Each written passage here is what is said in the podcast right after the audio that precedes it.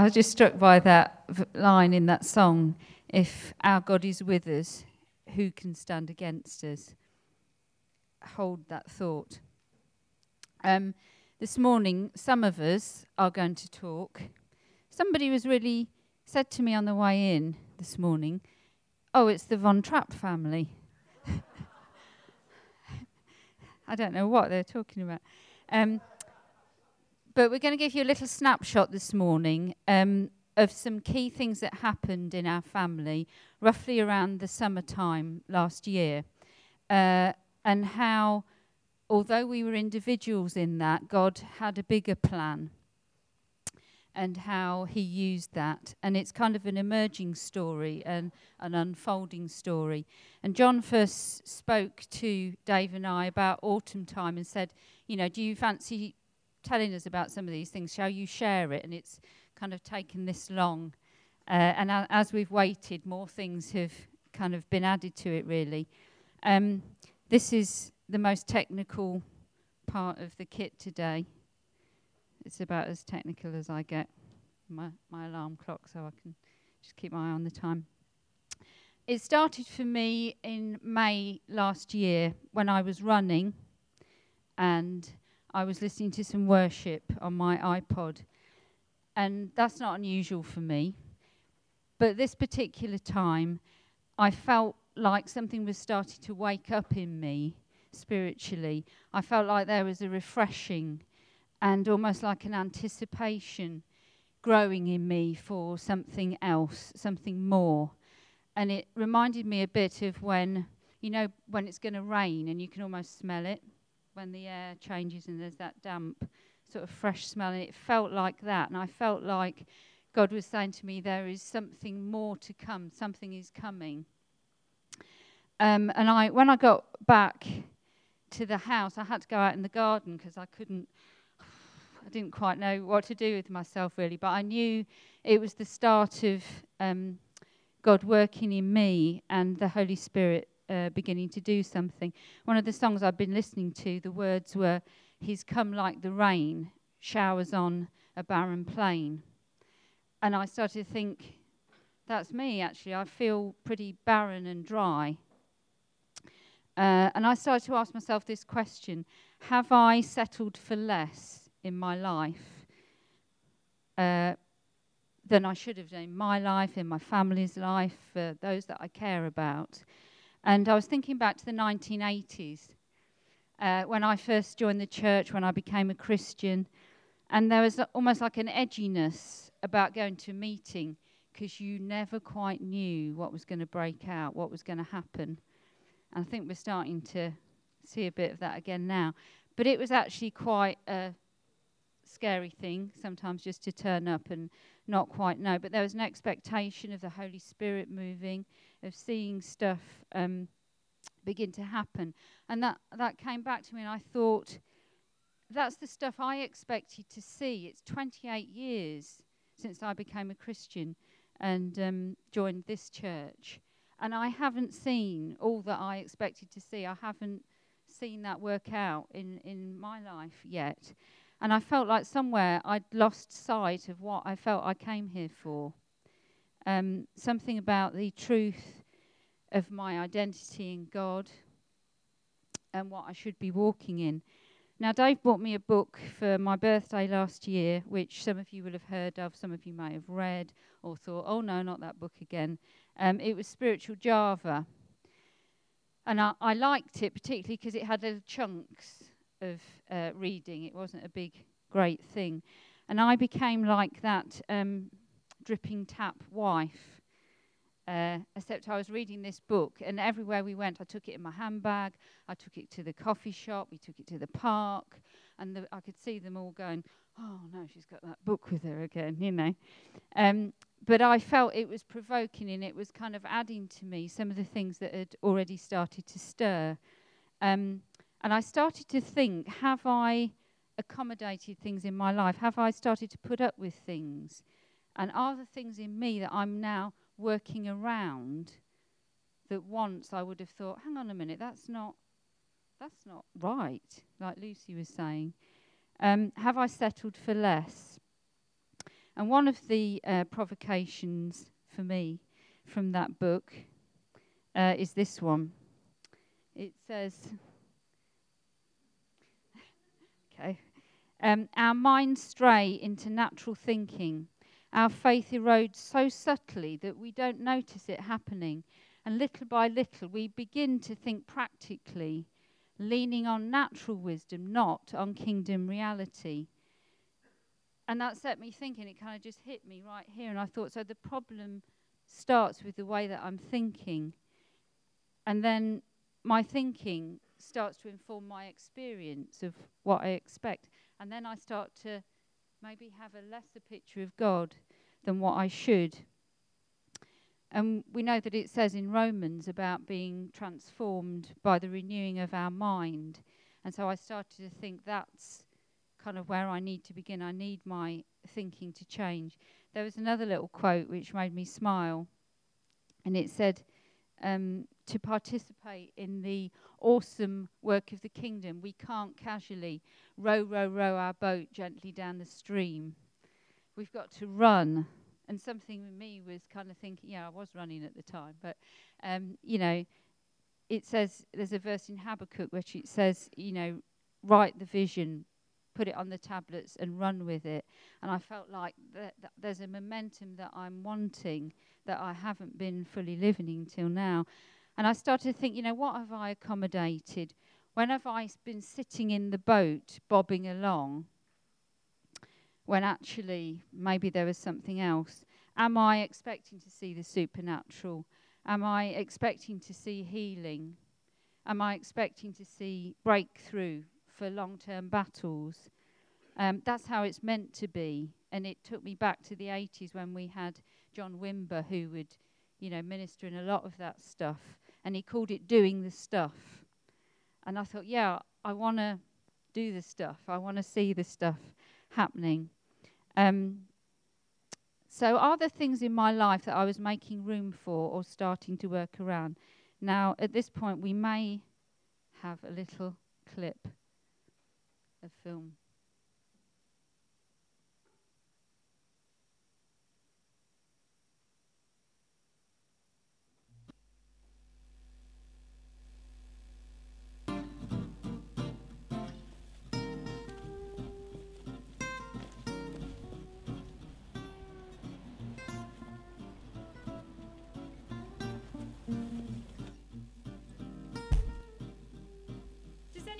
What this thing in the hall is? Hello? Is anyone here? Wasn't here before. Anybody? It's a stump. I can see it's a stump, but what is it doing here in the hall? Can't we just move it or something? Well, I mean, I- how did it even get here in the first place? Well, it just kind of appeared. Well, it no, it's somebody brought it here. For goodness sake, let's just sort it I out. can't do We'll anything. deal with it. Can't you chop it up or give it away or so- somebody who's got a wood fire or something? Actually, I think it's taken root.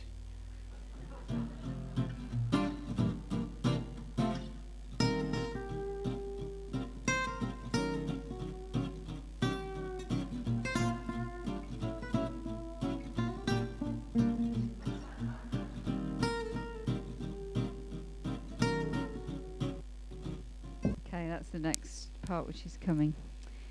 So, are the things that we've just started to work around in our halls or in our lives um, that we start to, you know, make room for and accommodate?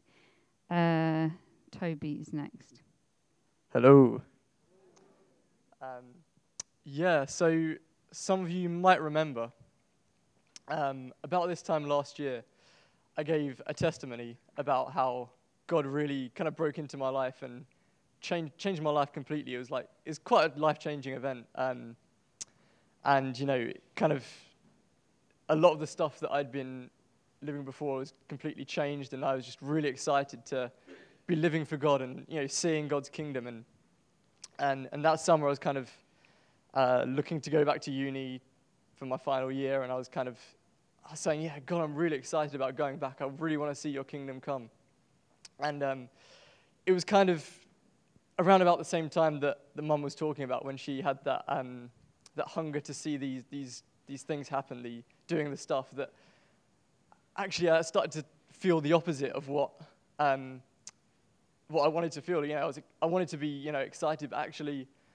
it was quite a sudden thing. I just started to feel really scared and had loads of anxiety and I had this kind of constant onslaught of um, negative thoughts and negative thinking and uh, had physical symptoms. I wasn't, I wasn't sleeping.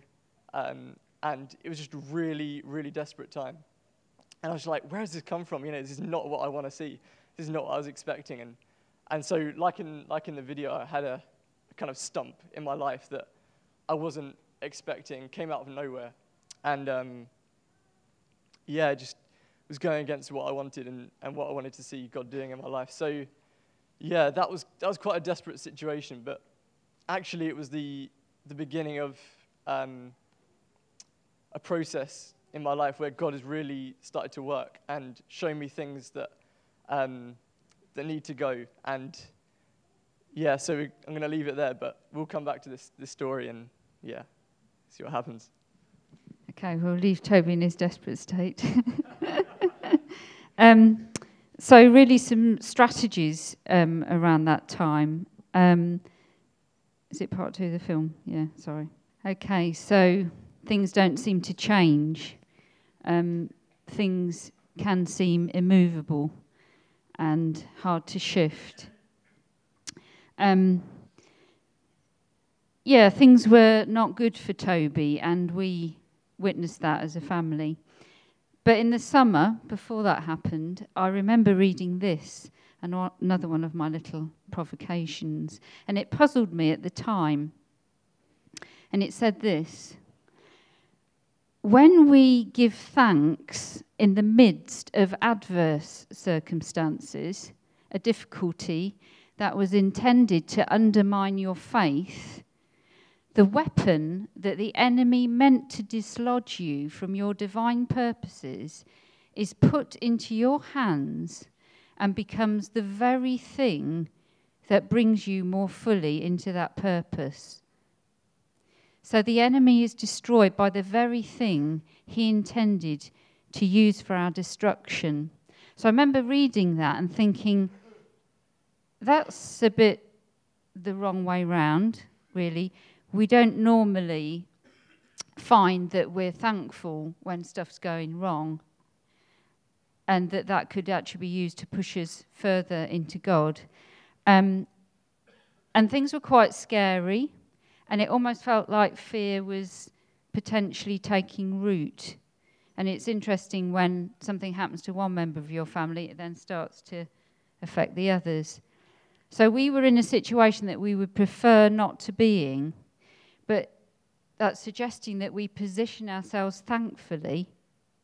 Now, as a church, um, we've been encouraged time and time again to be thankful, give testimony, give thanks. And that's when things have gone right. and we find that quite hard. We need a lot of encouragement. But this is suggesting that we take a thankful position all the time.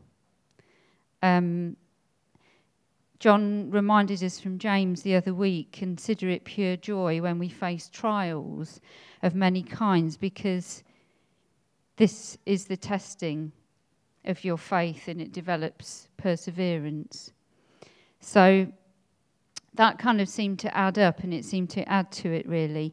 I was also remembering a word and a picture that Penny bought. I don't know whether she told everyone, but it was maybe in a prayer meeting or something, where she said she had been walking in Lapland in the spring. And um, they'd been walking along the grass and they'd seen these sticks coming out of the ground. And she said to the guide, What, what are those sticks doing there?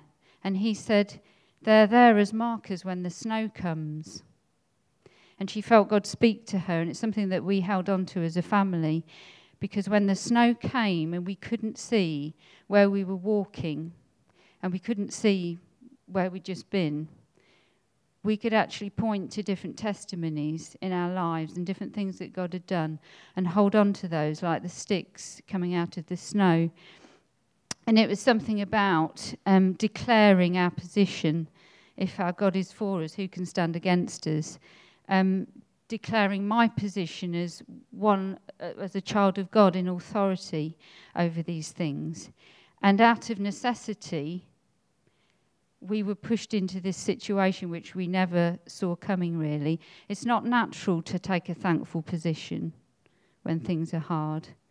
But it's, you know, we, we learn to do that. The alternative, which I've done many times, is to pray from a place of doubt. Oh, please help me cope. Please help me get through. How am I going to manage? Which actually becomes quite problem focused. And when I give my attention to what hasn't happened yet, or what I'm still waiting for, my faith doesn't particularly grow and my hope doesn't grow. And I can easily forget when life is hard what God has done. So I need to remind myself, recount and say what His goodness is in my life and when He's provided and what He's done. And I'm going to ask Toby um, to come and tell us a few practical ways that he did that that were quite transforming for him. Yeah, so um, as I kind of encountered this difficult time and I wasn't expecting it, it was just out of the blue. Um, I, I really feel God gave me such a determination to just keep persevering and push through and to see breakthrough. And as Mom said, one, of the ways of doing that for me was uh, just giving thanks even when I didn't feel like it. Um, and practically, what I would do is I'd you know write down uh, verses from Scripture that would, I knew were true, that were promises from God, and I would put them around my room. So I was just forced to look at them, forced to uh, keep my attention on, the, on these truths instead of, you know, the negative things that were going on in my mind. And, and actually, that just gives you such a um, truth-filled perspective that when, you know, you can't help but look at God's truth. It's just around you all the time. Um, and, yeah, and just declaring it over myself and just saying, know, this is the truth e- even if I don't feel it, because it's one of the hardest things to do when you, you're, you're feeling a lie and it feels so true to actually take that stand and say, no, this isn't true. But I believe that it, when we do that, when, when there is that, um, that opposition and we still take a stand for the truth, you know, that decision resonates for eternity. And, you know, I really do believe that. And, yeah, and just another thing I did was just ask God to speak to me daily, just to, to give me His word in like everyday circumstances. So, um, you know, to wake up and say, God, what, what are you saying today? And I'd, I'd, keep my eyes open for His word. And um, one example of this was uh, we were, as a family, we were on our way to a wedding in the car. And um, it was probably, I was probably in one of my lowest points at that time. And we were just praying, and I was saying, God, speak to me. Just help me out here. And um, right in that moment, uh, it was actually Peter who noticed a guy going by on a bike. And he said, Wait a minute, that guy's got a psalm on his back. Um, and, and so we were like, we, oh, let's catch him up. And we caught him up. And it was true, like on his back, it, it said um, Psalm 25, verses 1 to 3, um, which is kind of crazy. Um, and so we, we looked up the psalm and, and read it out, and it was, it was such a direct um, word. It was like exactly what I was feeling at that moment. And I just felt God say to me, You know, I'm in this with you. You're not alone. I know exactly what you're going through. And as I read it, the, the anxiety just lifted. Uh, every, every negative thought just, just completely left. And I was just, I was just free. Um, and, and, you know, it was a constant thing. It kept coming back, but I just persevered and, and, and stuck with it. And yeah, as mum said, you know, I, I started to realize that this thing that is that had been intended to undermine my faith um, was actually becoming the very thing that was pushing me further into my destiny. Um, and what, what was intended for harm was actually pushing me further into God's purposes for my life. Um, and Peter has a, story about, about related to this. Um, particularly worship. So, hi. Um, in case you get confused, I'm the one with blonde hair and glasses. Uh, yeah, I was. I thought I'd just share something um, that I was going through. Well, it's it's related to what Toby was going through in his struggle, but it's kind of my experience over the last three months. And um, yeah, it's it's very much to do with the the tools that you're given um, to overcome struggles and overcome spiritual battles um, that Toby was going through, and in particular, the tool that I felt was really useful was worship, and kind of just um, praising God. And you know, it's hard. Um, sometimes you don't feel like it, but sometimes if you just worship, you know, that really causes anxiety to lift. And there was one particular time that I remember um, Toby was really struggling.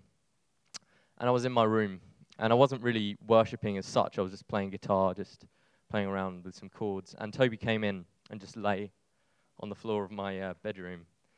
And completely out of nothing, it just turned into this completely spontaneous worship, um, time of worship. It was just incredible. We were just, you know, praising God, um, declaring truths over Toby's life, and we were just, you know, for a long time doing this, and you know, it was a hot summer's day. We had the window wide open. You know, um, the neighbours were in the garden. It was really strange, and it was a very odd experience. Um, I think my parents were trying to sleep at the time, but it was it was a really bizarre experience because I'd never done anything like that before. Just worship in my own home, and you know, the Spirit really came, and you know, that really aided Toby in that time. And what was also, I think, key about that particular time was it was a turning point for me. So out of that, I kind of gained. It was it was like a momentum which kind of spurred me on into um, what I felt was a new area for me and what I felt that God had for me. And I felt that as I kind of entered into this idea of worshiping and um, you know doing that in my spare time, uh, God opened up opportunities which seemed really strange. Like one example I can think of was I was just walking through school and someone came up to me and said, uh, "Do you want to do worship for the school assembly?" and that's just really bizarre because it's kind of, you know, worship isn't really what you would associate with school. But I I did it, and it was I really felt it was from God because it was so random and unexpected. And there was, a, you know, and as a family we started to experiment with worship. You know, in our front room we used to um, invite people round and kind of just um, have these times of worship, and I felt that really aided me and helped me. And you know, just on our front room with a guitar. And so I guess like the point of that is, is it's very related to the idea of what is meant to undermine your faith and dislodge you from your divine purpose actually brings you closer to it. Because what happened was Toby was under this attack, and yeah, the enemy was trying to undermine him and um, dislodge him. But what that actually did was through me, it brought me closer to my divine purpose and what I felt God had for me. And I just thought it was a really good example of how that comes about and sort of practically, yeah. I'm not a Simmons. I feel that I don't fit into the Aryan race, but um, I'm here anyway. Okay, um, I had the, I've had the pleasure of knowing Jeremy since he was just a baby, since he was born, which makes me feel really old now. Um, and seen Jeremy grow up o- over the years. And I've always wanted to to hear how this story unfolds, particularly in the last few years of what Jeremy's been going through. And um, so we, we had a had a go at unpacking what this what his testimony is. And so Jeremy's asked if I could help ask the same questions that I did before. So, um, Jeremy, you've struggled with some mental health difficulties since childhood. Now, this probably would surprise people, um, but can you describe what it was like up until the end of school? Yeah, so um, to cut a long story short, um, basically in, in about year three time, when I was kind of in primary school, um, I was diagnosed with OCD, which stands for obsessive compulsive disorder, and obviously a lot of people have an idea of what, what they think it might involve. You know, it's kind of people joke about it and stuff, but actually it's quite, it's often quite misunderstood. Um, and the effect it really had on me was that it, um, it just created this intense anxiety, you know, inside of me, this intense fear that if I didn't behave in a certain way, if I didn't do things in a certain way, uh, something terrible would happen. Um, and it, it revolved a lot around uh, illness and fear for my family, fear for my own safety, um, and so I, I became very um, sort of stuck in these patterns of thought, these patterns of behavior. Um, and so this was around year three time that people started to notice, and uh, um, my parents noticed and stuff. And, and I was diagnosed, and um, you know, primary school was, yeah, there were ups and downs, but I'd say probably a really difficult time was during kind of year six um, when I was doing my SATs exams. And it, it, basically got so bad that the school asked me to leave, um, you know, for four months because I, I, just couldn't, I couldn't work, I couldn't read. Um, and when I, when I say I couldn't read, it wasn't I actually couldn't read, it was that when I tried to read, I would end up reading the same thing over and over again so many times. I just never made any progress through what I was trying to read. Um, so I, I, couldn't do any exams. I couldn't do anything really, and I was basically everything ground to a halt.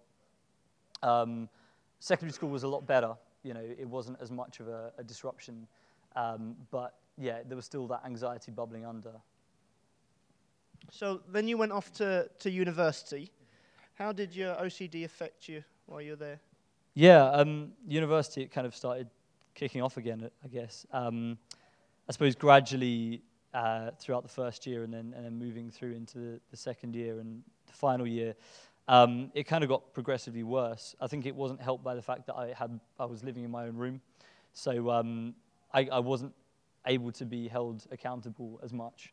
Um, and yeah, it, it, was very difficult to work. Know, it was again the reading um, was a huge issue. I couldn't really read the books I needed to read. Um, I was incredibly stressed, um, and yeah, I mean, I was very good at hiding it. You know, people wouldn't wouldn't be able to notice it um, because I think the fear of looking weird in public kind of overrode uh, the anxiety I was feeling. But nevertheless, you know, it was still there. And um, when I was on my own, it was very very difficult. Um, you know, in my room at night, you know it was really difficult, and um, work became became very hard, um, and I almost left on a number of occasions. Um, yeah. Uh, um, even during this difficult time at university, you did see God's fingerprints on your life. Uh, looks like I see some of some of the things here you're not going to get have time to explain to people. Yeah. Um, so make sure you do ask Jeremy more about this stuff, but just give us a, the highlight. Yeah, um, so I, I, was never in any doubt that, um, well, I, I was actually uh, at certain points in doubt that I was meant to be at that uni, but a number of things happened that um, God used to illustrate to me that actually He, he had His hand on my life and that He had placed me in that university. Um, one that springs to mind is, you know, one of the situations when I was pretty certain that I was going to leave. You know, I had spoken to my parents. I said, you know, I'm definitely going to leave. You know, this is it. I'm going to go back to my room. I'm going to email my professor and say, look, I can't do this anymore. This is impossible. Um, and I was completely 100% certain that this was what I was going to do. I'd come close on a number of occasions to leaving, and I thought, no, this is it's definitely the right thing to do. Um, and I went back to my room to send the email, and the internet was down, and it didn't come back on for the entire evening. Um, and so I thought, okay, fine, I'll leave it for a night. Um, and I, I woke up the next morning and, and signed on, and my internet came back on. Um, but this time, my professor had emailed me and said, uh, Can you come to my office? I want to meet with you. So I went to his office, and basically, God spoke through him. Um, God just completely spoke into my situation and said, the guy used an illustration about um, you know walking through mud in the Lake District and how um, you know once you're in the middle of the mud, it's more important and it's far easier to to carry on walking than it is to either go back or go around it. And that was exactly what I needed to hear at that time. And I thought, yeah, God, this is from you. Um, you placed me in, the, in this place. So then you finished university and you moved back home. Did your OCD follow you? Yes. Um, yeah, it did. Um, basically, I, it, yeah, it was still bad. I'm immensely grateful to God for bringing me through uh, my studies at uni. And, you know, for me, that's a miracle. Um, but nevertheless, when I, I left, I had all these plans about what I wanted to do. I wanted to do an MA. I wanted to continue my studies, uh, but I just couldn't. Basically, I couldn't. I, to get the interview to to get onto the course, I would have needed to read all these books, um, and it just wasn't going to happen. I, I, wasn't in the right place. Um, so I kind of I decided to kind of put my life on hold really for a bit and try and sort out what was going on. Yeah. So you just got back from university. Should be the world is your oyster but yet you just feel so hemmed in by this condition. What was your response? What did you do? Yeah, I mean, after speaking it through with a number of people, um, I decided to to volunteer with Faith Action to get some focus and to give myself a some experience and discipline. Um, I went to a GP and was referred for some cognitive behavioral therapy. Um, I, I, basically realized that I couldn't continue to live like this. Um, as soon as I finished the, the therapy sessions, um, you know, I got some good advice, but it didn't really deal with the root. You know, the, the issue still continued. Um, and I started helping out with youth stuff as well, which was very positive. Uh, gave me a chance to serve. But really, I felt that at this point, I was rudderless. You know, I, I felt that all my plans, um, all my purposes were being sidetracked and that I was kind of drifting. I didn't really feel like I had any focus and I, I was really quite, the future looked bleak. You know, I was really quite desperate at this point, yeah. So it was, it was at this point that you asked God for something very specific in relation to this. What did you ask him? And this was again around summer 2012. It was, it was the Simmons summer. The Simmons summer. Um, yeah, I mean, I suppose the way I describe it was I kind of had a rising sense of in, indignation about what I was going through. And it was around the time that mum was reading the books and having those revelations, and it was around the time that Toby was going through his struggles as well.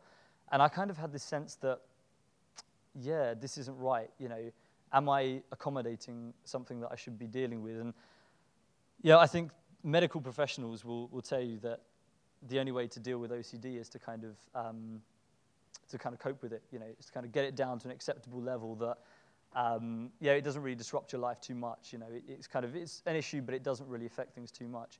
I had a sense this wasn't right, and there was one instance when I was really anxious and I couldn't see any kind of logical way through my situation, and I, I just there was like this cloud of confusion, and I was being completely assailed by all these thoughts. And I, I, kind of just cried out to God and said, Look, Lord, I'm confused. I haven't got a clue what's going on um, just cut through the cloud, the cloudiness.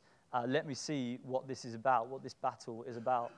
Um, and basically, God immediately did that. Um, yeah, the clouds went away, and, and I could see incredibly clearly what the root of the issue was. Um, and essentially, I saw that the root of the issue was I was trying to control my life. You know, um, the root of this OCD was an attempt by me to grab onto the things in my life that I cared about um, and ensure that everything was going to be fine. It was trying. It was almost bypassing God. It was saying, "Look, God, you know, I know you're there, but I, I can do this on my own. Um, if I behave in this way, if I if I give in to these thoughts, um, everything is going to be fine." And it just hit me how wrong that position was. Um, and I realized that you know I don't want to live in that way. I don't want to take control of my own life. You know, I want to surrender to God because essentially, like, you know, even if I could guarantee that if I did things in a certain way and I behaved in a certain way, I'd have an ideal life, whatever that means. Um, I didn't want to live in that life. I don't want an ideal life that I've created for myself. Um, I only want to live a life that God has for me, whatever that involves. And it became very easy from that point to, to actually say, no, I, am not going to give in to these thoughts. Um, and all I can do is trust God because he will bring about the stuff that I want. Um, and so from that moment on, I, it, I want to say easy, you know, it wasn't easy, but I knew that I needed to surrender. Um, and that was how I was going to deal with the, the issue. I, remember that because it's such a key time because it was like you, you just saw behind, behind the curtain what was actually going on. And it didn't fix everything in that instant, but it was like the, the enemy's disguise had been, been taken. So then it was also kind of at this time that you saw that the way that you were thinking was affecting the way that you thought about other people. Just tell us a little bit about that. Yeah, in the summer of 2012, I kind of, it just hit me that I didn't really care about people. um, and I was quite scared by it. I was like, wow, uh, how did I get to this place of just not caring about other people? Um, and I'd realized that my anxiety, you know, my thinking had caused me to become very self-focused. Um, I was very analytical. I, I overanalyzed absolutely everything, um, and I was just caught in this kind of overanalysis uh, about myself. And I realized that I just I didn't care about other people. Um, and so I kind of I kind of said, God, you know, I need to change this. Um, show me the love you have for other people. Show me um, the compassion you have for other people, because I wanted to to experience that. Um, and yeah, where are we now? Um, yeah, I think I, yeah, it didn't happen um, straight away. It wasn't like an immediate change. But I feel that from that point, um, God enabled me to look more outward, and He started me to show, started to show me His heart for other people. Um, and I realized that as I was looking outward, there was more room for God's grace to operate. Yeah. So during this time, you feel that God has been equipping you. Tell us about that. Yeah, I feel like I'm, I'm equipped with the tools to, to deal with, with the struggle. Um, it's an ongoing battle, it's an ongoing test to me, but I've, I don't know, I've, I now think about the anxiety I have in a, a completely different way. Um, and I know that when I still struggle, it's just that my, my flesh hasn't really caught up with the reality of the situation. You know, God has set me free, and I know His truth, and um, I'm, I'm walking in that in a daily basis. I think the, um, the last few months, I've never been as close to God in my entire life because literally every minute of every day I've been surrendering to Him. Um, and I've been so grateful for this opportunity that I have. Although it, it, it might seem horrible at the time, um, I'm actually really grateful for this opportunity to just depend on God constantly throughout every moment of every day.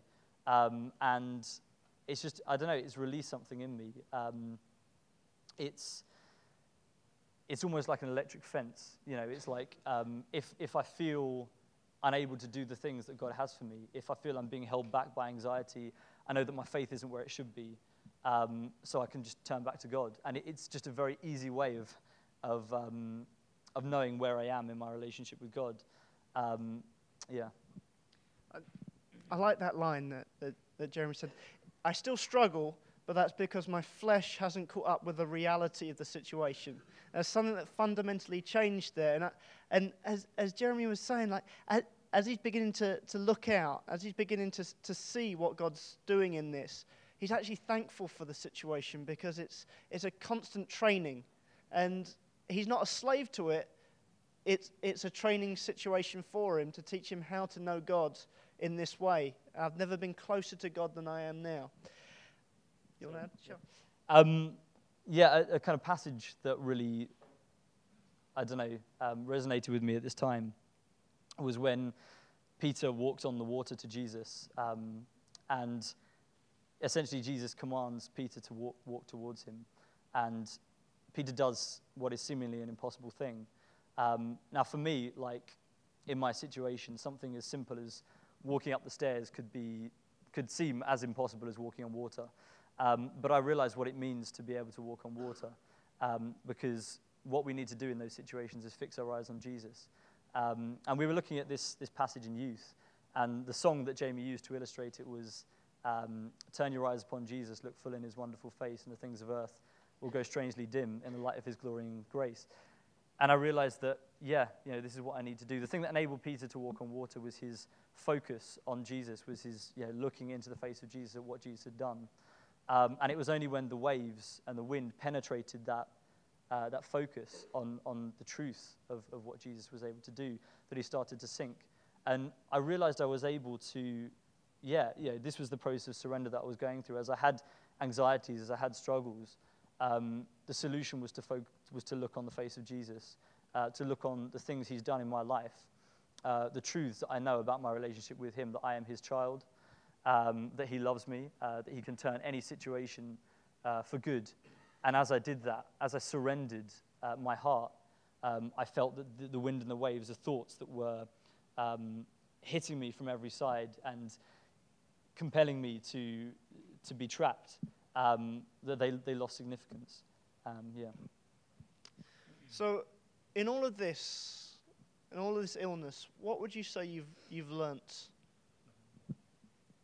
Um, I've learned something that's, that's already been said by, um, by Toby and, and Mum. Spiritual attacks happen when we reclaim territory which was always ours, but which we hadn't occupied up to that point. And I think it was the moment that I realized that, that what I was going through was not just some, some condition, but it was actually a spiritual attack. It was an attempt by the enemy to rob me of my purpose, uh, to derail me. Um, it was at this moment that I, I kind of had that indignation that I realized, no, this isn't something I can just brush under the carpet. This isn't something that I can accommodate. Um, and I think that was a turning point point for me. Um, and I think it, it gave me a insight into what Toby was going through as well. I felt God had given me an understanding of where he was because actually the root of, of what both me and Toby were going through uh, was exactly the same. It was both fear focused. Um, we had this intense anxiety, and it was an attempt to, well, the, the outcome was different. For me, it was being trapped in, in these rituals, but for Toby, it was just a, a sense of despair and hopelessness. Um, but it, actually, the root was the same, and I felt that I was able to speak God's truth into Toby's life. Um, so I felt that I was strengthened in that as well. Um, I think it was Bernard who, who shared that um, sometimes we go through processes of purification. Um, yeah, we're, we're in the furnace, and God is, um, yeah, it feels absolutely um, difficult and painful. Um, but actually, um, we have a choice in those situations when we're going through tough times. We can either say, God, take me out of the fire, or let me become more like you. And actually, if we go through that process, we'll emerge purified, we'll emerge more like God.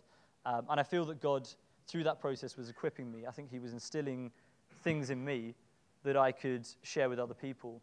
Um, I don't believe that I went through that process for no reason. Um, and I believe that I will be completely clear of OCD. I don't, yeah, I, I honestly believe that it won't affect my life um, because I know that if I continue to respond in the right way, the enemy just won't have anything to, to attack me with. You know, if I continue to, to turn to God, the, the significance of that thing will break. Um, yeah. That's one of the things that stuck out when Jeremy was talking to me before. I was like, God will set me free from it. This will not be holding my life for the, for the rest of my days. He will set me free, but right now, while I'm still struggling, I'm going to give God thanks because this is training me for a better life in the future. I thought, wow, that's someone that's, that's heard God on this particular thing. Now, what else would you say that you've learned about God through all of this? I've learned that God is, God is faithful. Um, I've learned that God is compassionate. And I've learned that God is sovereign. You know, um, I've learned that there is nothing that I could dream up, no plan that I could dream up for my life that will ever be better than what He has for me. Um, and in that, that realization, I found just a great freedom, a great release, just to step into what He has for me. Um, I've learned to trust God, uh, to trust in His plan for my life, and I've learned that He's He's desperate for us to choose Him. Um, you know, I think sometimes we get caught into thinking that you know walking with God is like walking a tightrope, that there's this chasm either side that we can drop into, but actually he wants us to choose him, and he's, he's waiting for us to choose him. Um, and I, I just I want to be I want to be used by God. You know, I, I want to be the person to, to help bring His kingdom on earth, and I'm ready to to do whatever He has for me. Um, and I think that you know the enemy would like to make us think that the struggles we go through are some kind of punishment for stuff that we've done. Um, but actually, God allows allows these struggles sometimes to prepare us for the purpose that He has for us. I just, and you, you could spend an hour on, a well, a thousand hours on a thousand different points that Jeremy brings up. It's so incredible, the journey that he's been on. But um, thank you very much. It was good.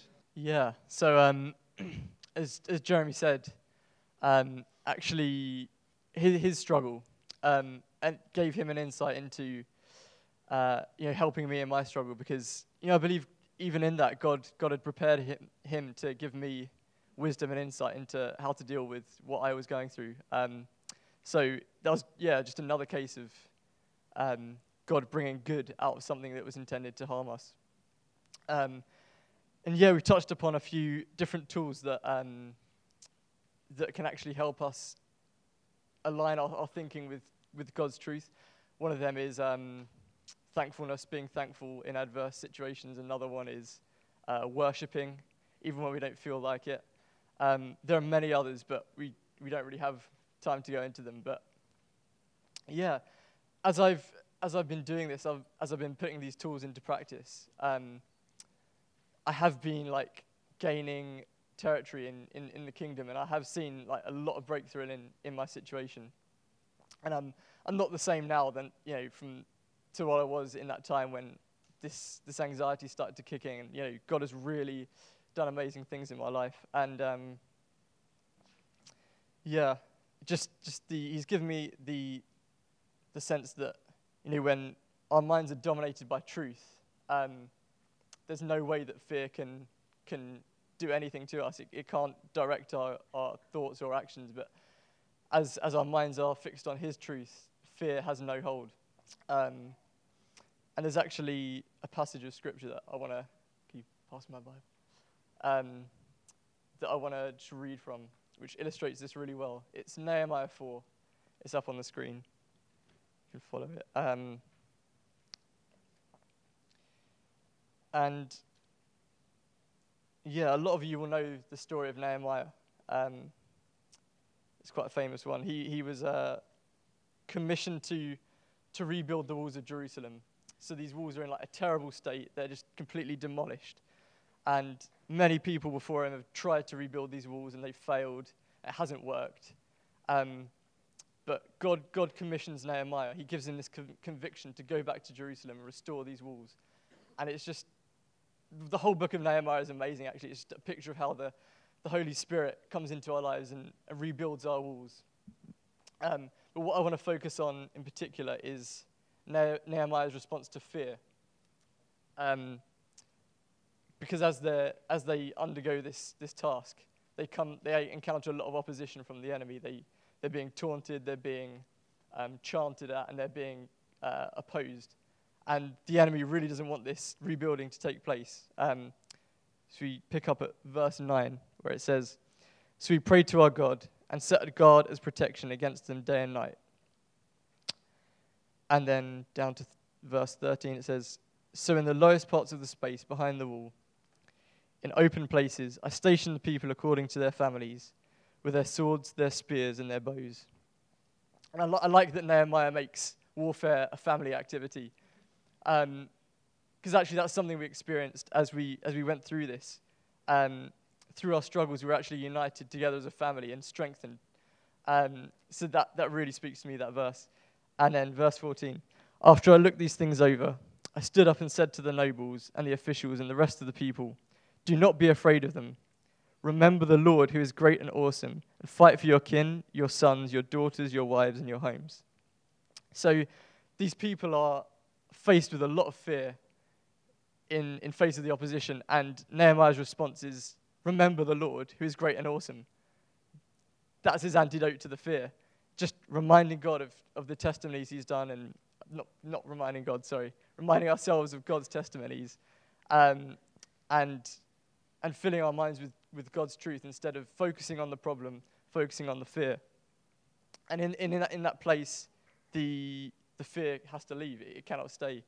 Um, so, yeah, another thing that God's really been speaking to me about is what it means to be like a child before Him. Um, and, you know, Jesus says, uh, unless you become like children, we won't see the kingdom.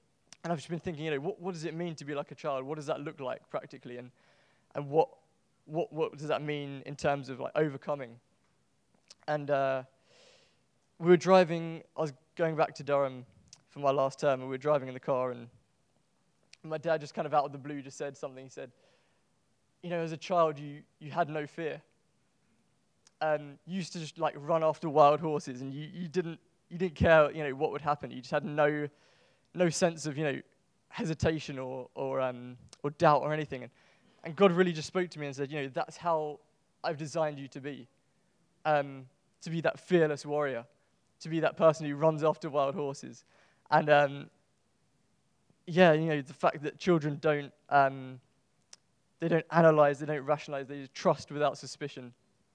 And they, their natural position is one of joy and one of rejoicing and just complete trust and surrender. And, and I'm just really inspired to be like, be like a child and just completely surrender everything to God. And He's given me such a, a hunger to see, to see that in my life and the sense that, you know, that, that is my inheritance, that Jesus has, has bought this for me on the cross. Um, and that if I live in anything less than that, I'm living in a lie. I'm believing a lie. And that, you know, I, I can't afford to do that. That, you know, I just really want to see um, my life you know, governed by righteousness, peace, and joy. And so yeah, that's just something really that God's put on my heart in the sense that you know we're not we're not vulnerable. Um, because Jesus is our shepherd, and we are we're not we're not exposed, but we are we are co-laborers with God, and we have authority over every everything. We have authority over how we feel, how we choose to react to things, and and one of the things God's been saying to me is, you know, um, sometimes a situation won't budge until we, we learn to hear his voice and respond in the authority that he's given us. Um, and one, one of the stories that, uh, that I love in, in the Bible is, is um, Exodus when, when Moses is about to cross the Red Sea. Um, and all the Israelites are behind him, and they've, ju- they've just come out of Egypt, and they're about to uh, be released into the promised land that God's given them. And Moses is he's standing at the sea, and he says, "Okay, just we'll wait for God. You know, we'll wait to see what He's going to do, and you know, we'll pray and just just watch God, watch what God's going to do." And then he turns to God, and God says, "Why are you praying? Just stretch out your hand and divide the sea." Um, and there's that sense that you know, actually, we are in relationship with God, and what that means is He has given us authority over over our situations, everything. And you know, when we when we're not living in when we're living in anything less than righteousness, peace, and joy, that you know God's got so much more for us, and that that is our inheritance, and that's what He's made us to live in. Um, and so, yeah, um, this idea that you know when Jesus prayed, you know, Your kingdom come on earth as in heaven. Um, you know, he really meant that. He meant everything that is in heaven can be experienced here on earth right now. We don't have to wait till we, we get there, but it can be experienced now. And um, so, yeah, anything that, that isn't in heaven, we don't have to put up with. So, like, I had this realization that this anxiety, this fear, um, it didn't exist in heaven, so I wasn't going to let it exist in my life. Um, and I, I took authority over it. I said, No, God, this isn't right. I, I don't want to feel this because you don't want me to feel it. And in, in that moment, you know, I've, I've had such a um, experience of being strengthened in the Lord and just, and just giving it all over to Him. And it's, it's been such a, a radical change. Um, yeah, and I think, yeah, just that, that sense that um, God, God wants to see this change and, and He's got so much more for us, and it's our, it's our inheritance, and we just need to grab hold of it. Um, Peter, where's Peter? Oh, yeah. Peter's going to uh, lead us in a song, and we're going to go from there. I don't know what.